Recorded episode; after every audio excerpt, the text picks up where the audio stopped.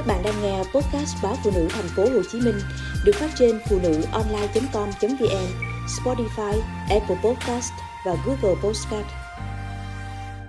Khổ sở với cơn đau lưng dai dẳng sau sinh.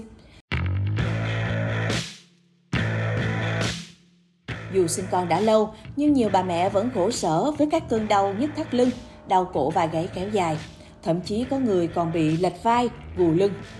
Cụ thể, sau khi sinh đứa con đầu, chị Em, ba mươi tám tuổi, ở quận Bình Thạnh, thành phố Hồ Chí Minh vẫn thường xuyên bị các cơn đau nhức mỏi, đau căng vùng thắt lưng, bả vai.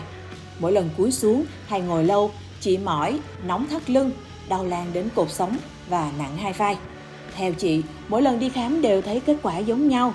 Chị uống hết thuốc của bác sĩ thì trở nên đau trở lại, nên dần dần chị tự chịu đựng. Mỗi khi quá đau, chị cầm toa thuốc cũ ra tiệm thuốc, mua uống, chứ không đi khám lại. Đến khi có thai lần thứ hai được bốn tháng, các cơn đau của chị bắt đầu xuất hiện dày đặc. Bác sĩ cho biết chị bị mất cân bằng vùng cổ, vai, thoát vị đĩa đệm thắt lưng, thoái hóa khớp cổ, gai cột sống, mất cân đối xương chậu, chèn ép dây thần kinh cột sống. Chị phải hạn chế vận động, tập các bài tập chỉnh cơ khớp.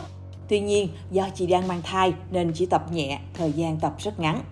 Bác sĩ Trịnh Quang Anh, trưởng đơn vị hiệu chỉnh cơ xương khớp và y học thể thao Bệnh viện một A cho biết, khi mang thai, đa số thai phụ bị căng cơ, dây chằng và bị thay đổi áp lực lên các khớp đốt sống vùng thắt lưng nên thường cảm thấy căng mỏi, đau lưng.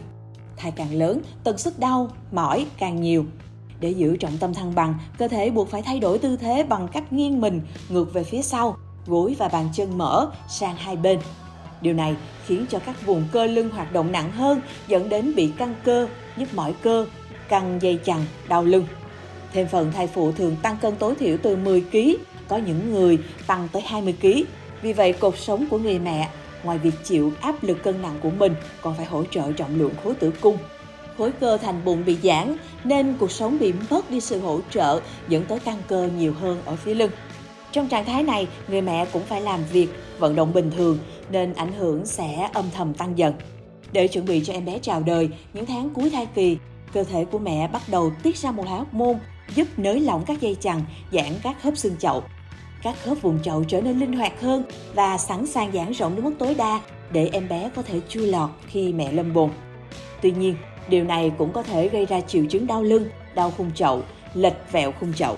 Mặc dù các thay đổi trong thai kỳ là sinh lý, nhưng sau sinh nếu cơ thể không phục hồi hoàn toàn sẽ trở thành bệnh lý, ảnh hưởng đến vùng thắt lưng, khung chậu dai dẳng về sau.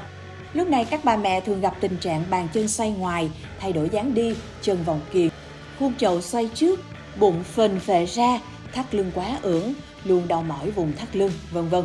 Lâu dài dẫn đến thoái hóa và viêm các khớp cột sống thắt lưng, khung chậu. Nếu không chữa trị đúng cách, bệnh sẽ càng trầm trọng hơn, thường xuyên tê mỏi, căng cơ, vân vân. Thậm chí, các đĩa đệm tổn thương, trượt ra ngoài, bể bao dịch khớp, dẫn đến không thể nâng đỡ các khớp, gây đau dai dẳng. Khi các bà mẹ được điều trị đúng cách, với các phương pháp điều trị đơn giản như tập vật lý trị liệu, các bài tập về hiệu chỉnh cơ xương khớp, tập cơ, vân vân sẽ đạt được hiệu quả. Có người chỉ sau vài tháng tập luyện đã cải thiện rất rõ rệt, có thể sinh hoạt bình thường thay vì uống thuốc giảm đau kéo dài. Để giảm các di chứng về cơ xương khớp sau sinh, khi mang thai, thai phụ nên mang giày đế bằng, đế mềm. Tư thế nằm ngồi thoải mái, thường ngồi ngửa và nằm nghiêng với các gối êm hay nệm mỏng hỗ trợ, không nên cúi người. Nếu cảm giác đau căng, cần xoa bóp nhẹ cột sống hoặc chườm nóng lạnh. Sau khi sinh, các bà mẹ nên được trị liệu phục hồi chức năng để tránh đau cột sống, sa tử cung, sa bàng quang, âm đạo, tiêu tiểu són và lệch vẹo hình thể về sau. Nếu các cơn đau vẫn còn, tần suất đau tiến triển, cần đến bệnh viện có chuyên khoa cơ xương khớp để được điều trị đúng cách.